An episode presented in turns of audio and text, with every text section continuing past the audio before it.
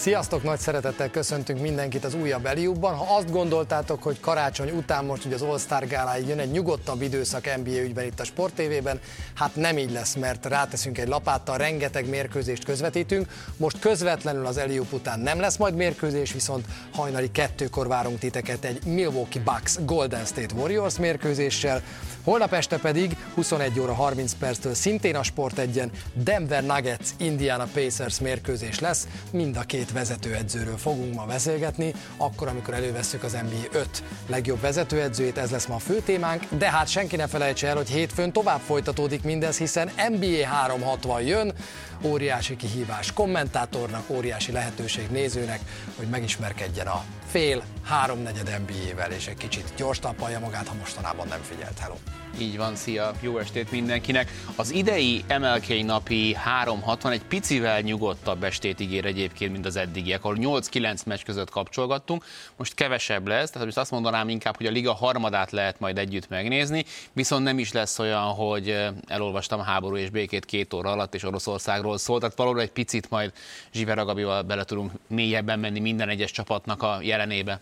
És azt feltételezzük, ez azt követő két meccset is megnézitek, és akkor mindjárt meg lesz a liga fele nagyjából, és akkor rájöttök, hogy mi is van ezekkel a csapatokkal. Mi ma az edzőket vettük elő, ennek eh, fontos apropója az az, hogy Erik Spolstra megkapta minden idők legkomolyabb összegű garantált szerződését a Miami Heat-től, és ennek kapcsán jutott eszünkbe, hogy beszélgessünk a liga szerintünk jelenlegi öt legjobb vezetőedzőjéről, de nem tudtunk megállapodni ötben, úgyhogy négy és félről, öt és félről, hatról fogunk majd beszélgetni nem sokára. Viszont a hírekkel kezdjük, méghozzá egy olyan csapattal kapcsolatos hírrel, amelyiket sokat kritizáltunk az elmúlt időszakban. Nem is igazán láttuk talán a szezon elején, hogy merre felé tart ez a Los Angeles Clippers, viszont úgy tűnik, hogy ők tudják, hogy merre felé tartanak, és azok után, hogy megszerezték James Hardent, a csapat elindult fölfelé, elindult előre, most pedig egy számomra nagyon meglepő döntést hoztak, amikor úgy döntöttek januárban, hogy Kawhi Leonard szerződését meghosszabbítják 152,4 millió dollárért,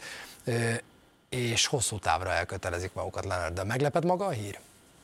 Én azt hiszem, hogy nem lepett meg, mert hogy Kawhi Leonard bizonyította azt, hogy amikor játszik, akkor mindig a liga top nagyon kevés, és amit így elsőre, ha megkérdeznénk, hogy kik ma a liga legjobb játékosai, Kawhi Leonard sokkal később kerülne szóba, mint egy full egészséges Kawhi Leonardnek majd kell, de sokan elfelejtik, hogy milyen súlyos sérülésből, sérülésekből jön vissza, ha ez a fickó olyan tempóban tud játszani, mint ahogy mostanában, vagy akár csak ennél 15%-kal kevesebb meccset, akkor ez egy nagyon jó deal, mert ugye az első évben kap ilyen 52-53 millió dollárt, de aztán azt mondta, hogy neki elég évi 50. Tehát ebben azért, ha nem is egy komoly, de azért egy szemmel látható áldozat van Leonard részéről, hogy itt maradjon. 220 lehetett volna, és ebből lett ez a 150 valami. 220 az talán négy évre lehetett volna. Igen. És ez 150 valamennyi háromra. 2, 4, igen, háromra. Ez, tehát, hogy, ha hozzáadtuk volna még egyet, akkor az 200 lehetett. Tehát, hogy, hogy de arányosan is egy picivel azért mondott le pénzről Kawhi Leonard, hogy itt maradjon. Jól tudom, akkor nagyjából annyiról, legalábbis ezt mondta ő, hogy nekem Lorenz Frank, mondta Kawhi Leonard, azt mondta, hogy ez így lehetőséget ad arra, hogy mindenki, Aha. aki jelenleg itt van, ha nagyjából ebbe a kondícióba belemegy, akkor maradhasson. Igen.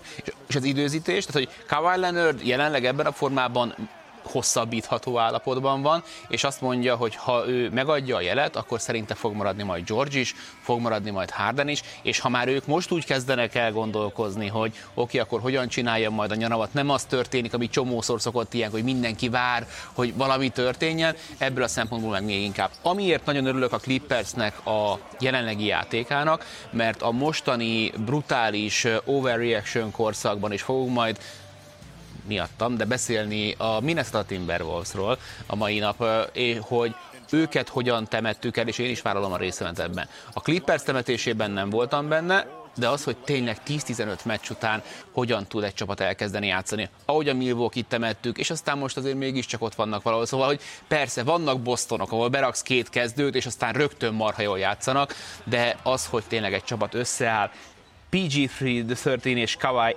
50 pontot dobnak együtt az elmúlt 10 meccsen, 50% mezőnyből, 40 44% fölött triplából és 87%-os büntetőzéssel. És akkor azt mondjuk, hogy az utolsó 9-ből 8-at megnyertek, az nem egy rossz. Az utolsó 20-ból nyertek 17-et, és abból kettő nem volt ott Kawhi Leonard. Tehát ez a csapat december 1 -e óta a liga legjobban támadó csapata, top 10 védőcsapata James Hardennel a kezdőben, és gyakorlatilag minden összeáll. A kérdés az az, hogy mennyire engeded magadat, hogy komolyan vedd őket, hiszen ilyenkor mindig jön egy sérülés.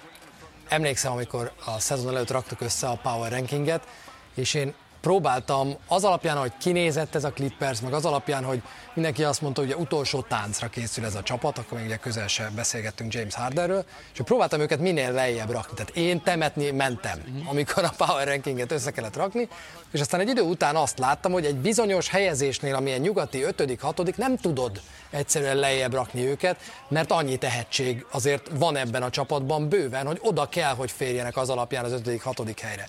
És akkor megérkezett James Harden, nem nézett ki ez jól, ugye a szezon legelején három héttel álltak, aztán megérkezett James Harden, alakult egy picit a játék, alakult, de most már addig jutottunk, és ezzel kapcsolatban érdekel nagyon, hogy mit gondolsz, hogy sokan azt mondják, hogy egészségesen ez a, ehhez a trióhoz fogható jelenleg az NBA-ben nincs. Harden, Paul George, Kawhi Leonard, ha mindhárom egészséges, akkor elmondhatja magáról a Clippers, hogy övék a legjobb trió, és ezt mondta Lorenz Frank is, hogy sérülés, Persze, hát az bárkinél lehet. De top 5 játékos a ligában, az pontosan 5 darab van, és az egyik közülük Kawhi Leonard.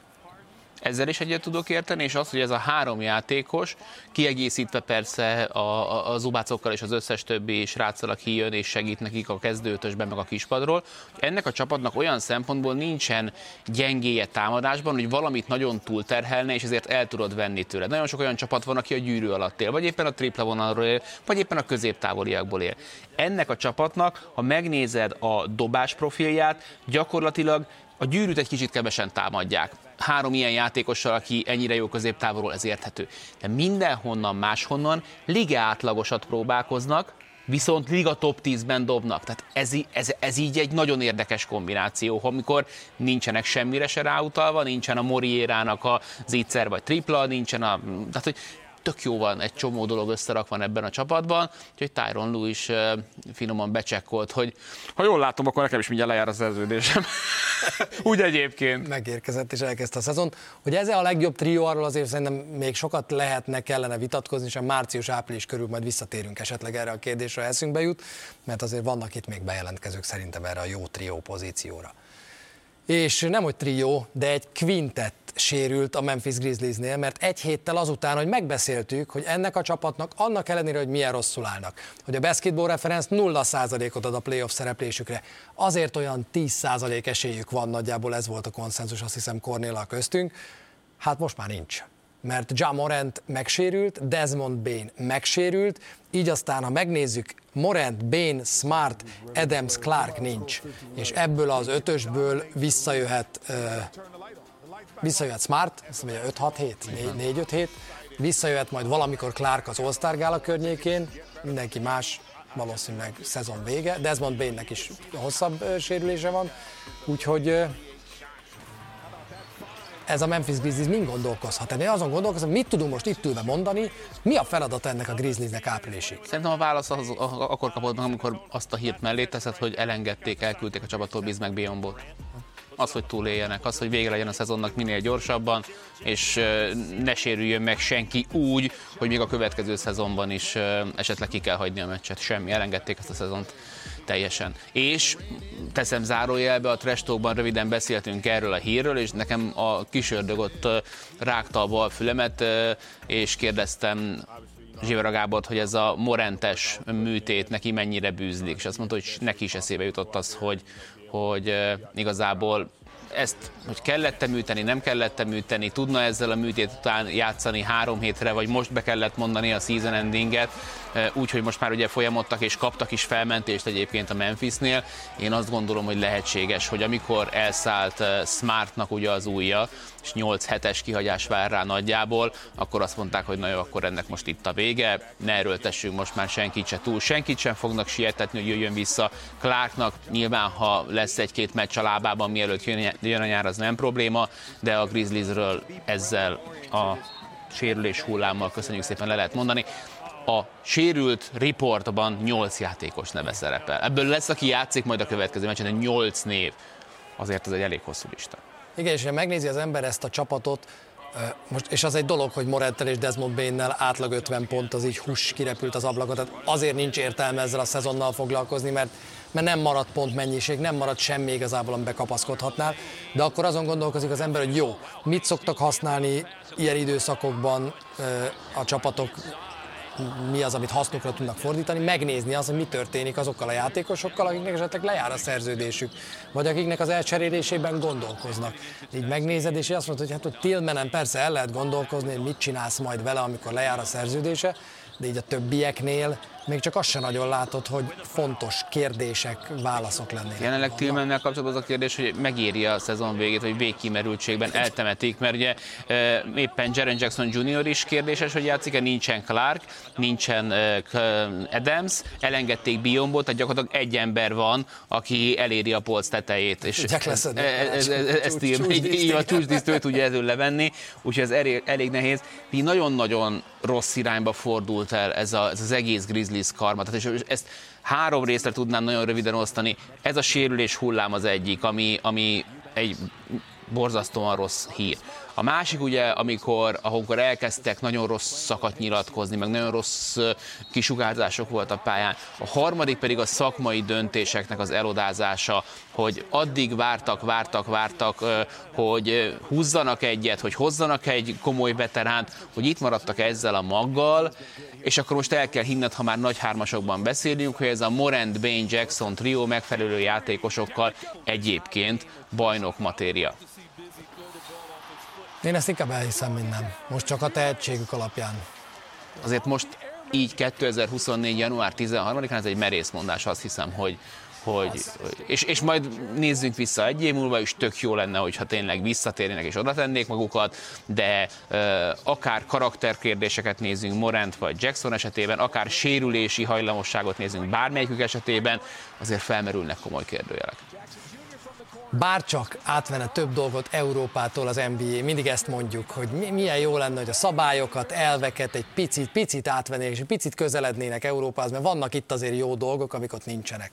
Nem mondom, hogy teljesen európai Rajakovics, hiszen már nagyon régóta az NBA környékén, meg az NBA-ben dolgozik, de mégiscsak egy szerb vezetőedző, a Toronto Raptors szakmai munkájának vezetője, és egy nagyon európai nyilatkozatot hozott a héten az NBA-be, aminek én nagyon örültem. Sokféleképpen tudják ekézni a játékvezetőket az amerikai edzők, de az valahogy mindig olyan finom, valahogy mindig úgy van benne egy, egy, egy réteg cukormáz. Na ebben, ebben nem volt. Már a fej, ahogy beült arra a sajtótájékoztatóra. A szem. A, szem. A szem.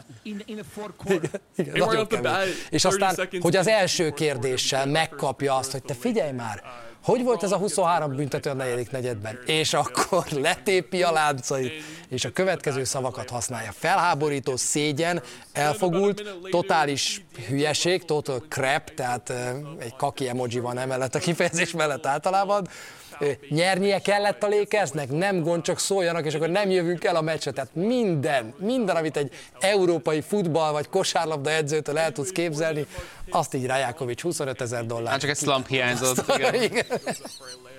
igen. Igaza van?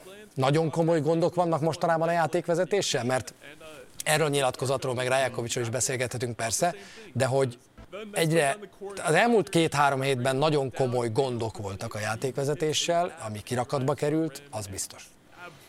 Szerintem vannak gondok a játékvezetéssel. Konkrétan ezen a mérkőzésen én azt hiszem, hogy Rajakovics van, amit túlreagált.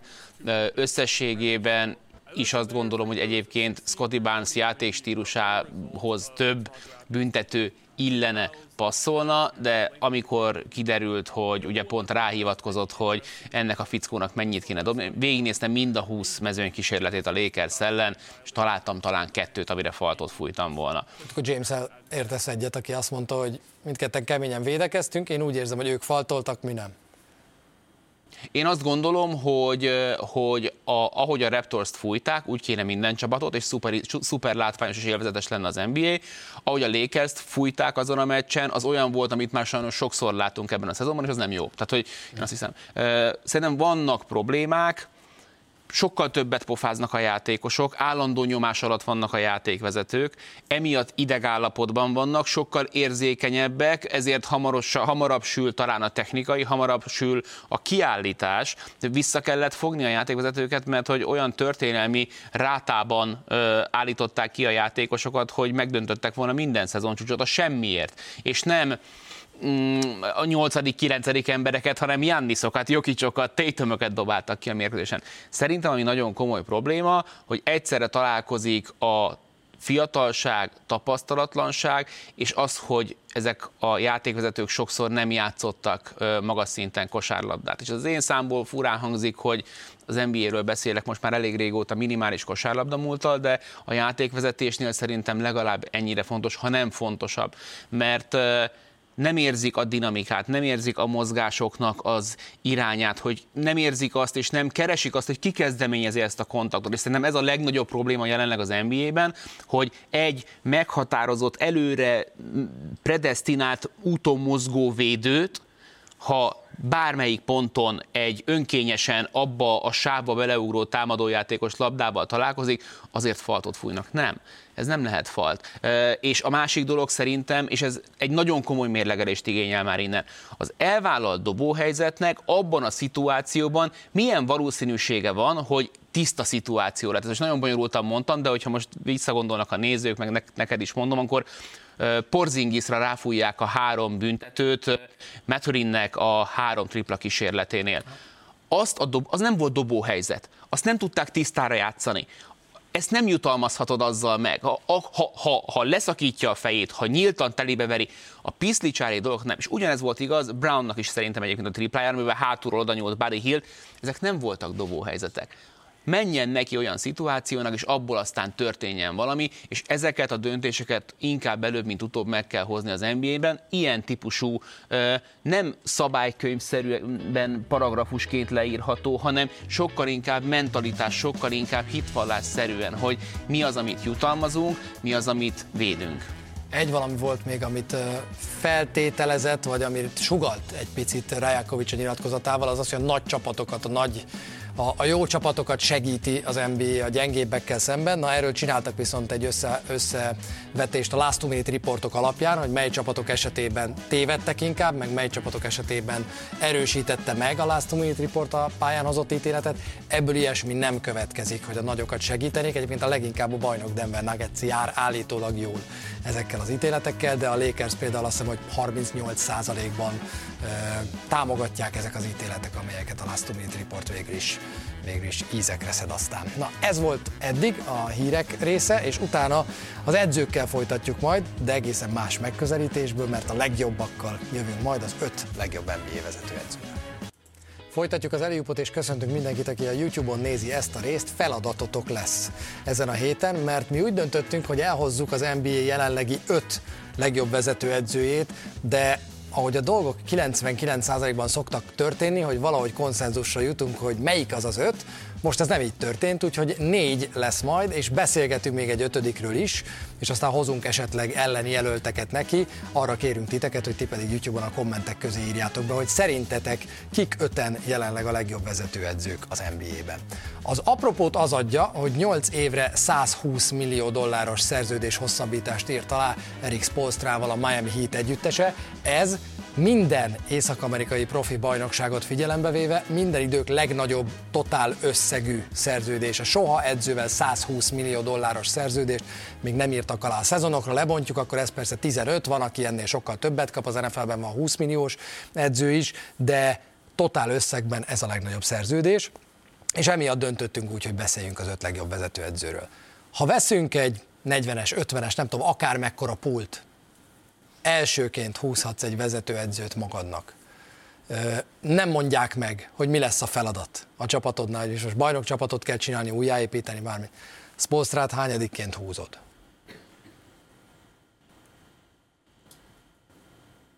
Nagyon könnyen lehet, hogy ő az első. Hm. Igen általában ez a, ez a vélemény, hogy Erik Spolstra jelenleg bizonyos szempont, mert már látott mindent, mert olyan régóta van ott, ő a legjobb vezetőedző. Azt beszéltünk meg, hogy minden edzőtől hozunk egy szupererőt, ami az ő szuperereje, a szuper tehetsége. Nála szerinted ez micsoda? Én azt hiszem, hogy a, a megújulás készsége kés és képessége. Az, hogy valaki ott van 2008 óta ennek a Miami Heatnek az élén, és hogy még mindig azt látod rajta, hogy, hogy van valami új a tarsolyába, hogy úgy tud neki menni, annak a Miami Heatnek, aminek a kb. a negyedik embertől lefelé a kerete szinte olyan, mint egy egyetemi csapat, hogy egy-két évenként így kicserélődik, és újra kell őket építeni, és az, hogy, hogy, hogy ebben a szerepben ez, nem tudom, hogy neked, amikor akár, akár, akár ilyen a, a céges Csabit nézed, és ugye, hogyha valahol kicsi a fluktuáció, akkor ez egy kisebb probléma, akkor folyamatosan cserélő, és újra el kell kezdeni neki megtanítani azokat a dolgokat, az egy nagyon hamar így kiégeti az ember. És ő pedig ebben valahogy a stábjával együtt tud lubickolni, és nem látod azt, hogy fásult, láttuk már, a régit hozza, hanem még mindig friss a fickó. Én ezt szeretem benne nagyon. És az, amikor 2008-ban átveszi a Miami Heat-et, akkor ő már 13 éve ennél a klubnál dolgozik egyébként. Nekem az első kép, ami vele kapcsolatban mindig eszembe szokott jutni, ez a fekete-fehér videókazettás fotó, mint a pólódon, amikor egy ilyen, egy ilyen videókazetta doboz tetejére szemtelenül jóképűen és fiatal, hogy rámosoly, így fogja, és így mosolyog, hogy élete melója lett az, hogy ő videóelemző lehetett és hát azóta, 95 óta ennél a hitnél lenni, tényleg Pat Riley meghosszabbított bal jobb keze, bal jobb lába lenni, mert ő most már ez, aki úgy simán tetsz. Szerintem, hogyha holnap azt mondaná Riley, lehet, hogy ezt is mondja bizonyos hónapokban, figyelj, csináld, akkor ő csinálja, és viszi a hitet úgy, ahogy az Pat Riley elképzeli, és uh, amit megmondasz, hát most megnéztem, hogy a Miami Heat, ugye most, hogy mostanában nincs Hero, nincs Butler, nincs Lauri, olyan játékosokkal játszik ez a hit, és időnként tud nyerni, mint egy jó Orlandó ellen három ponttal pár napja, hogy Jovic, akiről azt magyarázkodott három hete, hogy hát igen, tényleg nem olyan jó van, hogy g van, van, hogy fönt van, de szépen lassan, de hogy szépen lassan, hát most a kezdőtösben van. Robinson, akit már el akartak cserélni, nem tudom hányszor, hogy már mindjárt el fogják küldeni, és ez csak a kultúra, ez csak a, ez csak a hit kultúra, ami mögötte van, ami, aminek ő a tökéletes szimbóluma mára. Igen, az a felhatalmazás, amit ő ad ezeknek a játékosoknak, és az az önbizalom, amit beléjük pumpál edzéseken és minden egyes beszélgetésen, hogy a Robinsonok, a Highsmiths-ek, és még meddig lehetne sorolni ezeket a tényleg a, a, a Martinok, a Strussok, a Gabe Vincentek, csak az elmúlt időszakból, akik a hídben a semmiből valakik lettek, ezek mind-mind elképesztők, és mellé meg a, az olyan kis szakmai facsarások, hogy a Miami Heat most már szabad szemmel látható arányban rengeteget zónázik például, tehát hogy ez a szakmai frissítés is abszolút ott van bennük. És hát nem mindenkinek való, ez mind, mindig Igudala fog erről meg eszembe jutni, aki ugye elmondta, hogy amikor megérkezett a hídbe, első edzés előtt mondták neki, hogy na itt a térdvédő, itt a könyökvédő, mondta, hogy hülye vagy nekem, hát nekem nem kell, de kell, hidd el. Az itteni edzésekhez neked ez kelleni fog. Nem mindenkinek való, de Erik Spolstrának, Erik Spolstrának nagyon. Aki pedig Erik Spolstrát legyőzte tavaly, az nem más, mint Michael Malone, a Denver Nuggets vezetőedzője, akit szintén simán első körben beválasztottunk ide. Az ő útja azonban egészen más. Egy nagyon-nagyon kemény kötésű fickó Michael Malone, egy nagyon konok, egy nagyon határozott ember, ez távolról is látszik, nem mintha itt túl sok lenne határozatlan versenyző, és ő azt mondta, hogy Pat Riley mondását tűzte ki az első Sacramento időszakában az öltözőbe, valami ilyesmi volt, hogy az NBA-ben először senkiből kell lenned valaki, aztán valakiből kell lenned győztes, aztán győztesből kell lenned bajnokesélyes, bajnokesélyesből bajnok, és bajnokból dinasztiát kell tudnod csinálni, és most éppen azon van, hogy dinasztiát csináljon, és ki az, aki azt merné mondani, hogy nem fog? Maximum a kispadja. hát, hogy, Mester, nekünk ez nem... De igen, tehát én tényleg azt gondolom, hogy, hogy nagyon jó, jól áll majd ennek a Denvernek, hogy a rájátszásban szűkülnek a rotációk, mert ott azért azt hiszem, hogy nem veszik fel a versenyt a távozók miatt a, a, az NBA krémjével, viszont a kezdő ötösüket meg, meg nagyon kevés más csapatéhoz mérhetett hozzá. Rengeteg olyan tulajdonsága van, amiért kiemelhetném. Én amit most kiemelnék szupererőként az az, hogy egy olyan csapatban, ahol igazából nincsen hangos ember, ő az, aki csinálja a tüzet. Ő az, aki, aki a nyilatkozataival, a sajtótájékoztatón belerakja a, a, azt a stenket a csapatba. Igen. És amit idén csinál a, a Denver Nuggets, az is azt mutatja, hogy ez a csapat pontosan tudja, hogy hány kiló. Ez a csapat pontosan tudja, ott lesznek a végénél. Tudják, hogy Jokicsal olyan előnyük van, hogy ők igazából itt kosarazgathatnak az alapszakaszban, ha egy picit nem tetszik a tabella, akkor rálépnek a gázra, és majd mindjárt úgy fog kinézni, ahogy, ahogy ők azt szeretnék. Én a, a büszkeségét és a küzdőszellemét hoztam el szupererőként, hogy ez egy, egy végtelen konok ember, és ezt emeli ki vele kapcsolatban Portertől, olvastam egy interjút, hogy Michael Melonról az mond el mindent, hogy az előző szezonban az alapszakasz 81. mérkőzését a Denver Nuggets elvesztette. Olyan üvöltözés még öltözőben nem volt, mint amikor bejött Michael Malone, és lekapta őket a tíz körükre, és hogy a francba képzelik, hogy ezt a meccset elengedik. 27-ig szól a szerződése, Jokicsnak is 27-ig szól a szerződése. Én azt gondolom, hogy ha van csapat, amelyikre rámondjuk, hogy lehet ez egy következő komoly dinasztia, én a Denvert most simán aláírom. Igen, ugye majd nézzük meg, hogy mi történik a buyout piacon. Tehát én tényleg azt gondolom, hogy azért a Denvernek ott meg kéne próbálnia aktívnak maradnia, hogy, hogy azokat a lyukakat be tudják tömni, amit ott hagyott Bruce Brown, meg ott hagyott Jeff Green, mert, mert a, fiatalok mostanában kezdenek el fellépni. És még van idejük, van idejük, hogy odaérjenek a playoffra, ehhez kétség nem fér. Full egészségesen ez a Denver Nuggets ebben a szezonban is a bajnokság egyik esélyese. Viszont azt ne felejtsük el, hogy közben pedig az ő útjuk olyan szempontból a legnehezebb, hogy a bajnok ellen mindenki kétszeresen, meg háromszorosan készül, úgyhogy ezt meg meg kell szokni egy bajnokcsapatnak, hogy erre odafigyeljen. De amit te mondtál, azt én is azzal támasztanám csak alá, hogy ha emlékszel még, pont ugye tegnap lehetett látni Chicagóban Phil jackson újra, hogy Phil Jackson volt sok egyéb más edző mellett egyébként, aki amikor nem ment a csapatnak, akkor hagyta őket, hogy, hogy majd a pályán ők oldják meg a kérdést.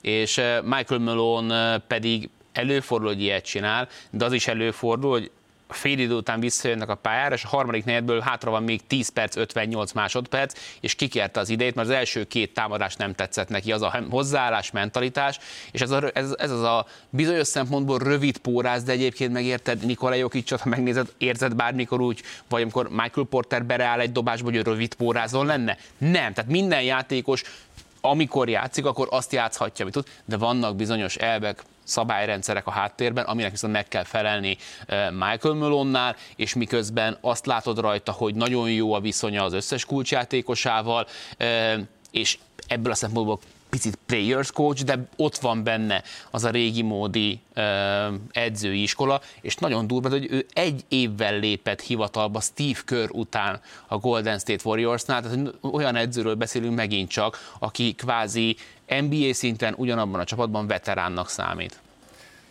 Nem számít veteránnak a jelenlegi csapatában, viszont egy valamiben nagyon kiemelkedik Nick Nurse. Összesen öt olyan edző van az NBA történetében, az imént említett Steve Kerr az egyik, akik első szezonjukban vezetőedzőként bajnoki címet tudtak nyerni. Nick Nurse ezt megcsinálta a Toronto raptors és Nick Nurse nagyon sokszor és nagyon igazságtalanul kapja meg szerintem azt, hogy á, persze Kawhi Leonard megcsinálta a pályafutását Nick Nurse-nek. Az első szezonjában egyszer Torontóban bajnokként bizonyított, most a Philadelphiában az bizonyítja, hogy nincs Harden, és akkor mi van? Megint csak nem volt vita köztünk, hogy Nick Nurse-nek itt kell lennie. Van. Um, Nick Nurse-nél sok mindent elő lehetne venni, én azt gondolom. Szerintem egy nagyon szerethető fazon, neked szerintem kedves hobbikkal, nagy gitárvirtuóz, ugye, de amit én kiemelnék vele kapcsolatban, hogy el tudta hozni az NBA-be ezt a, a college amerikai foci vibe hogy olyan figurákat, meg olyan megoldásokat húzott elő pont egy bajnoki döntőben a Golden State Warriors ellen, amit nem láttál ezelőtt, vagy előtte kb. soha az NBA-ben, amikor egész pályára kimentek Steph Curry-t fogni. Tehát, hogy a fickó nagyon sok szempontból ilyen szuper unortodox, és amikor van két olyan játékosod, és milyen jó ez a, ez a, ez a nem egyes poszton és ötös poszton, hogy, hogy mind a kettőt képes és hajlandó el tolni az extremitásig, akár használatban, akár dobás kiválasztásban, és egyébként milyen jól áll ez annak a filinek, amely az ő vezetése alatt a, a, a liga átlag fölött valamivel védekező státuszból a liga top védelmei közé tudott felemelkedni. Mondom még egyszer úgy, hogy Tyrese Maxinek hívják az egyik játékosát, és ha valami Harden távozása után is ott maradt ilyen Damoklész kardjaként a fejük fölött, hogy oké, okay, hogy mész neki ezen a szezonnak úgy, hogy irányító poszton Tyrese Maxi a védő? Így, és így vagy a harmadik védekezésben. Én érdekes, hogy pont első példaként egy olyat hoztál vele kapcsolatban, ami szakmai kérdés, hogy egy nagy döntőben, amikor kimész egész pályázni Steph Curryre, most pont befelé a JJ Redikes még 2022-es nyilatkozatát hallgattam meg Nick Nurse-nek, és abban mondta azt, ami engem teljesen meglepett, főleg, hogy ezt Nick Nurse mondja, hogy az edzői munkának szerinte, és ez egy nagyon határozott szám az ő esetében, 15%-a a taktika. De az a 15 százalék, az brutálisan fontos. Mm. És az az idő nagyon nagy részét elviszi, de egyébként a melónak a 15 százaléka szerinte csak az, ami, ami a taktikára épül. Az első három fickóban van olyan nagyon közös tulajdonság? Szerintem van még akár a negyedikben is. Minden, én mindéket nagyon normális embernek tartom, meg úgy kiegyensúlyozott embernek. Tehát nagyon, nagyon kevés, pici amplitúdó. Kárlán már egy picit ki fog lógni szerintem ebből a szempontból, de, de elég pici amplitúdóval mozog az ő, az ő érzelmi skálájuk, ezen gondolkoztam. Azért Melón is, meg Nurse is ki tud borulni. Igen? Nagyon csúnya. Hát a nurse hogyha rákeresel, nurse, olyan igen, gifek nurse, vannak róla, hogy sírzokogsz. Jó, de, hát az, de, jó, de az, az, az inkább befelé, nem? Igen, Vagy, igen, igen. De nagyon-nagyon jó csávó mindegyik, és Rick Carlisle is, aki a negyedik tuti befutó a listánkon, valami eszedbe jutott. Most kezdtem el nézni. Hát igen, hogy mi lesz, hogyha honlap előjön, hogy csak fehér edzőt hoztunk. Nem tehető, akkor bekerülünk abba, akkor a tulajdonosokkal egy lapra kerülünk, akiket mindig, azért piszkálnak, hogy fehér edzőket igazolnak. Nem, nem tudom, mit csinálni. Spolstra, Spolstra. Spolstra. Spolstra tudom hozni azért, jó? igen, igen. Szóval talán sokakat meglep ez a név, már csak azért is, mert már idősebb, régóta itt van, nagyon régi motoros, de nem Greg Popovicsnak hívják. Rick Carlisle az Indiana Pacers vezetőedzőjét, aki másodszor irányítja az Indiánát.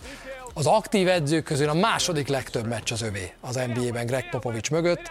2001 óta van itt, és szerintem kevesen hallottak róla, akik mondjuk az elmúlt 5-10 évben kezdték el követni az NBA-t, mert amikor Rick Carlisle-ról igazán sokat beszélgettünk, az a Novicki féle Dallas Mavericks volt. Igen, és ugye a következő neven fogunk sokat vitat, vagy néven fogunk sokat vitatkozni. Rick carlisle azért nekem jelentős részben a múltja repíti be ebbe a székbe, de közben, hogyha az ember megnézi, hogy kik jelenleg vezetőedzők az NBA-ben, nagyon sok az első állásos, és eleve nagyon sok, aki mindössze egy-két éve van az állomás helyén. Tehát ha megnézed azt, hogy 2020 óta, vagy most 2000, igen, egy, kettő, öt olyan edző van az NBA-ben, aki 2020 előtt már ott volt a csapatánál. Van, aki régi motoros, mint Tom Thibodeau, de hogy még nem feltétlenül tudták magukat megalapozni. Tehát Kyle rész a régi csapatában, amit a dallas összerakott, hogy pont azzal a dallas tudott nyerni, ahol azért azt hiszem, hogy voltak mind nyugaton, mind keleten összességében erősebb keretek. És ennek ellenére náluk volt meg minden, ami kellett. Most egy olyan edzőt hozunk ide, akinek a csapat a 27. védekezésben, ami szerintem azért valahol első kizáró, támadásban. kizáró kéne, hogy legyen, de első támadásban. Ez a Pacers projekt nekem egy kicsit ilyen veszett fejszenyelet volt, amikor elvállalt. Mondom, mit lát ebben, hogy miért nem megy el? Nem a nyugit. Itt csak kosárlabdázni kell. Igen, és ehhez képest, ami vele kapcsolatban elhoztam, ami nem feltétlenül szupererő, de az a szintű kivirágzás, amit Halliburton a keze alatt mutat, az a rendszer, amit köré épített, az azért azt gondolom, hogy, hogy egészen kivételes, és ezt nem tudnám bárki megcsinálni, és a mellé teszed azt, hogy hogyan, ahogy már Spolstra kapcsán is beszéltük, farag nagyon komoly rotációjátékosokat Nimbardból vagy Neesmithből, azt szerintem mindenképpen kiemelendő, hogy ezt a csapatot hogyan tudja kiegészíteni olyan nevekkel, akiket nem hiszem, hogy olyan örül sokan kapkodtak volna, akár még az idei szezon előtt sem. Én, én hozzáírtam föl azt, hogy ez nem is szupererő, de ami engem vele kapcsolatban nagyon kellemesen meglepett, mert én Texas Rivalry ide vagy oda, én mindig nagyon bírtam Rick Carlisle-t, de hogy a fene gondolta volna, hogy a 2023-24-es szezon leglátványosabb támadójátékát produkáló csapatát ő fogja vezetni, amelyik tele van fiatalokkal, és szerintem való ez a szuperereje, hogy, hogy az hagyján, hogy, hogy nagyon sokat kihoz olyan játékosokból, akiben nem biztos, hogy mindenki ennyit lát, de hogy ezek szinte mind fiatalok. És azért a Mavs-nél is ő nagyon sok fiatalnak adott lehetőséget. Volt újonc első éves kezdő irányítója, nagyon, nagyon jó ebben, hogy ő így felkarolja a fiatalokat, és hát a leglátványosabban játszó csapatot ő hozta nekünk ebben a bajnokságban, úgyhogy lehet, hogy vele például ti vitatkoztok, de akkor írjátok meg, hogy ti kit hoznátok helyette, mert az biztos, hogy mi Greg Popovicsot erről a listáról most lehagytuk, mert nagyon jó, tehát ha történelmi távlatokban kell nézni, az NBA egyik legjobb, történelmének egyik legjobb vezetőedzője, de az elmúlt időszakban, 2014-es bajnoki cím óta nem tudom, hogy tudtok-e mondani olyasmit, amit kaptatok tőle, most pedig erről a szezonról beszélgetünk, 23-24-ről. Viszont nem tudtam nem elhozni én valakit, egy ötödik helyezettet, aki viszont 2015 óta a legeredményesebb vezetőedző az NBA-ben, nyert négy bajnoki címet, és idén borzasztó nehéz helyzetben van. És egy borzasztó komplex helyzetben van nem csak ő, de az egész Golden State Warriors, mert az ötödik név Steve Curry. És ha engem Baska meg tud lepni így szűk 20 év ismerettség után, akkor az, az most történt meg, amikor te azt mondtad, hogy Steve Kurt én az első ötbe elhozni most, most, most nem szeretném. Igen, mert amit elmondtál, hogy nagyon nehéz a helyzete, annak szerintem elég jelentős részben ő az okozója.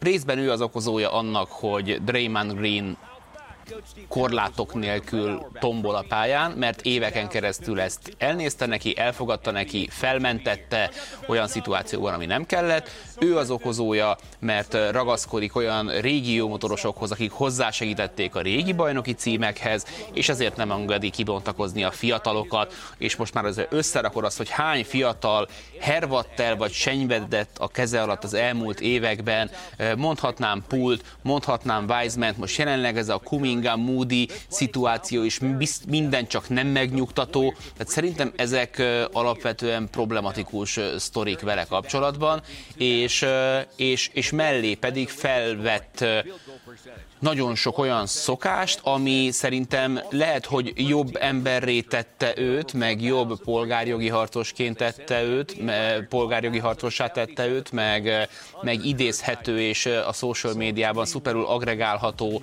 figurává tette őt, de nem jobb szakemberré. Szedjük szét, Draymond Green. Okay.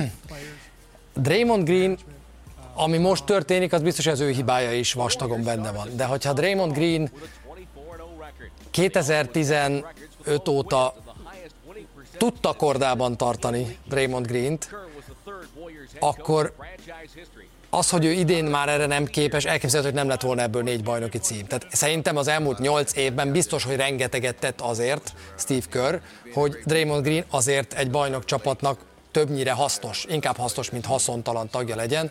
Tehát én szerintem és ez összefügg a következő problémával, amit a fiatalokról mondtál. Én azt gondolom, hogy nem az ő hibája, hogy a fiatalokkal nem tud mit kezdeni. Én azt gondolom, hogy ha van egy vezetőedző, aki nagyon fiatalon oda kerül, megkapja a lehetőséget, és azonnal bajnok lesz, és azonnal dinasztiát épít, szerintem egy teljesen természetes folyamat, hogy ragaszkodik ezekhez a játékosokhoz, nem akarja elengedni őket, beleszeret a sikerbe, beleszeret abba, hogy, hogy ő Curryvel, Thompsonnal, Greennel és ezzel a maggal, hol Duranttel, hol Durant nélkül, de, de, de dinasztiát épített, és az egész világ a lábaik előtt hevert, és én azt gondolom, hogy a vezetői szinten ezért történt meg a váltás, hogy ezt vegyétek el tőle, mert ő ezt egyedül nem tudja megoldani. Most már ezt hamar, Igen, és ezt hamarabb meg kellett volna húzni. Én azt hiszem, hogy a tulajdonosnak itt kellett volna hozni egy olyan döntést. De Myers maga akart elmenni. Hát értem, de hogy hozni helyette valakit, Myers helyett valakit, aki, aki hozzá fog nyúlni ez a csapathoz, és aki azt fogja mondani, hogy figyelj, itt fognak megöregedni a környék, ez nem fog menni. És rá tudja beszélni Kört arra, hogy inkább előbb, mint utóbb nyúljunk ez hozzá, mert, mert ez nem fog működni. És én Kört megér, ebből a szempontból én tökre megértem. Hát én meg, én meg azt gondolom, hogy, hogy ha valaki, akkor neked nem kell ecsetelnem azt, hogy, hogy Greg Popovics kvázi ugyanazt a magot hányszor gyúrta át, hányszor helyezett át súlypontokat. De hány... is. Tessék? De ő is. Értem, de, de ahogy, ahogy egy Kawhi Leonard pár év alatt annak a csapatnak a vezére tudott lenni, akit mindenki más a nagy nevek közül a végén már helyek közel kiszolgált, ezt én nem látom ebben a mostani Golden State Warriorsban. Tehát az a csapat kb. ugyanazzal a maggal négyféleképpen tudott játszani. Steve curry egyféleképpen tudnak játszani, és ez piszok módon megnehezíti. Tehát ehhez tényleg, és, tehát, hogy mint amikor, amikor minden ö, következő barátnődben az első szerelmedet keresett. Tehát, hogy Thompsonnak, Currynek, meg Greennek olyan kémiája volt együtt, hogy az valami egészen elképesztő. Oda beteszel bárkit, aki fiatal, és fiak, oda mész, oda mész, oda mész, és már jön a labda, és nem tudják megtolni, nem tudják leedzeni, nincsenek, nem együtt nőttek bele ebbe az egészbe, és pontosan emiatt én értem, hogy miért nem játszatja a fiatalokat, mert rosszul néznek ki abban a rendszerben, amit ő ezzel a három fickóval, hogy De el más kell... rendszerben jól néznek ki azóta, akik elmentek? Jordan Poole-nak jól áll az, hogy hogy elment. És... Hát az, hogy Jordan Poole milyen állapotban ment el ebből a csapatból, az most nyilván azt nehéz meg tudja megmondani. Hogy... És igen, és Wiseman is ki tudja, hogy hol van és mit csinál, őt mondjuk minek kell ledraftolni, ezt is mondhatnánk ebben is igazad van. Tehát, hogy én, én nekem valahogy most vele kapcsolatban, hogyha, és megint mondom, hogyha nagyon néznénk ugye a legacy akkor Popovicsot se hagynánk. Persze. Ha Popovics kimarad, akkor szerintem Kör is kimarad. Hogyha körben van, akkor szerintem Popovics is ben van, vagy valahogy így. Viszont akkor egy féljelöltet hozol? Na és ekkor kerültem igazán bajba, akkor mondta, hogy jó, akkor hozzak valakit. Pontosan amiatt, amit mondtam, hogy rengeteg az első csapatos, meg a nagyon régóta állásban lévő, és én vettem egy nagy levegőt, és, és, és, és azt mondom, hogy legyen Chris Finch. Legyen Chris Finch, akinek egy piszok rossz lapot osztott az élet azzal, hogy meg kellett próbálnia összeboronálni egy pályán 48 percre egymás mellé Gobert és Carl Anthony towns és ezt sikerült megoldani, hogy emellett párhuzamosan folyamatosan tudja fejleszteni és terhet pakolni Anthony Edwardsra, elvéve egyébként feladatokat Carl Anthony Towns-tól, aki nem látszik, hogy ezen olyan borzasztó módon közben kiakadna, és ezek az apró gegek, hírek, hogy a múltkor leültette a csapatot. Uh, milyen már megint? Olvastad ezt a sztorit? És milyen megint? És megmutatta nekik az előző meccs, hogy milyen jól védekeztek. És hogy ez annyira cuki húzás ez, hogy, hogy és nézték saját magukat, hogy basszus, hogy tényleg ott a munka, és hogy nem letolták végre őket, hanem, és nem azt mondták, elintézték azzal, hogy srácok, szép munka, menjünk haza holnap majd, hanem hogy megmutatta ezt nekik egy, egy, egy olyan szituációban, és az, hogy egy, egy, egy Minnesota Timberwolves ezek után Gober nélkül egy hosszabbításos thrillert játszik Bostonban, a liga legjobb mérleggel rendelkező csapatában, úgyhogy azt gondolom, hogy ő ott, ott jó szálakat húzogatott. Sok jelölt közül felé mentem el, de, de ide azért még neki is sokat kell, kell tenni az asztalra, hogy olyan egyértelmű jelölt legyen, mint Nerds Carlisle, Malone vagy Spolstra. Írjátok meg, hogy ti kiket gondoltok, írjátok meg nekünk kommentben, várjuk természetesen, méghozzá nagyon, hogy körnálatok befér vagy nem fér be, miért fér be, miért nem fér be, rengeteget lehet erről szerintem vitatkozni. Mi most tartunk egy rövid szünetet, és aztán az éjszakai mérkőzés főszereplőivel folytatjuk. Hajnali 2 órakor a Milwaukee Bucks otthonába látogat majd a Golden State Warriors az a csapat, amelyikről ma elég sokat beszélgettünk. Milyen állapotban van jelenleg ez a Warriors? Mert nagyon-nagyon sok hiányzójuk van. Steph Curry, aki próbálja minden testrészén cipelni most már ezt a csapatot, de most éppen nem fogja tudni, mert hiányozni fog. Az ellen, a Milwaukee Bucks ellen, amelyik viszont szinte verhetetlen hazai pályán. Igen, nem jók az előjelek ebből a szempontból, viszont ez a Golden State Warriors az elmúlt sok évben már bizonyította, hogy ezekből a e, sarokba szorított szituációkból nem azt ígérem, hogy nyerni fognak, de abban nagyon bízom, hogy, hogy a Podzsemskik, az előző meccsen régi magát idéző Tomzonok, az ebben a szezonban rengeteg kritikát kapó Wiggins, a minden bizonyal a rengeteg hiányzó miatt megint kezdő Kuminga, meg oda fogják tenni magukat duplán, hogy megmutassák, hogy lehet rájuk számítani. Mindenkinek van ebben a csapatban bizonyítani valója, és ez nagyon kemény volt, amikor Tomzon hete mondta, hogy kör leült vele, és figyelj, értem, hogy idegbe vagy, de hogy olyan rossz a kisugárzásod, hogy a fiataloknak nem erre van szüksége. Azt mondta, hogy mi? szóval emiatt én azt gondolom, hogy érdemes lesz majd felkelni, fennmaradni, ismétlésben nézni bármilyen formátumban, mert igen, nem lesz ott Curry, akinek egyébként az idei szezonja lassan döcögősen indult, amikor a egyik új kedvenc X accountom a Brick Muse, nem tudom, követed de és ott éppen a... MB Muse meg a Brick Muse követ. és ott éppen Kobe White és Steph Curry 2024-es statisztikáit hasonlították össze, és a Bulls játékosa jött ki belőle jobban, de aztán most volt pont a Bulls ellen egy jó meccs egyébként az egész Golden State-nek, úgyhogy Curry ezt a második meccset, mert ugye átmentek Milwaukee-ba, kihagyja pihen, pihenni, vannak ilyenek is, ja. Bocs, két ilyen meccse volt egymás után a milwaukee hogy egy, egy fehér zászlót lengető Boston után jön most egy, egy papíron könnyű ellenfélnek ígérkező Warriors. Milyen ez a Bucks? Mert már megint az van, hogy a Bucks kikapott kétszer, abból az egyik azért az pofon volt, és utána jön egy 135 pontos verés a Boston Celtics ellen, eh, ahol Portis megint zseniális, ahol az egész csapat fantasztikusan játszik. Hát ugye Kornél elmondta a múltkor, hogy nem tartanak ott, ahol szeretne, és azóta történt egy-két kínos vereség ezzel a csapattal.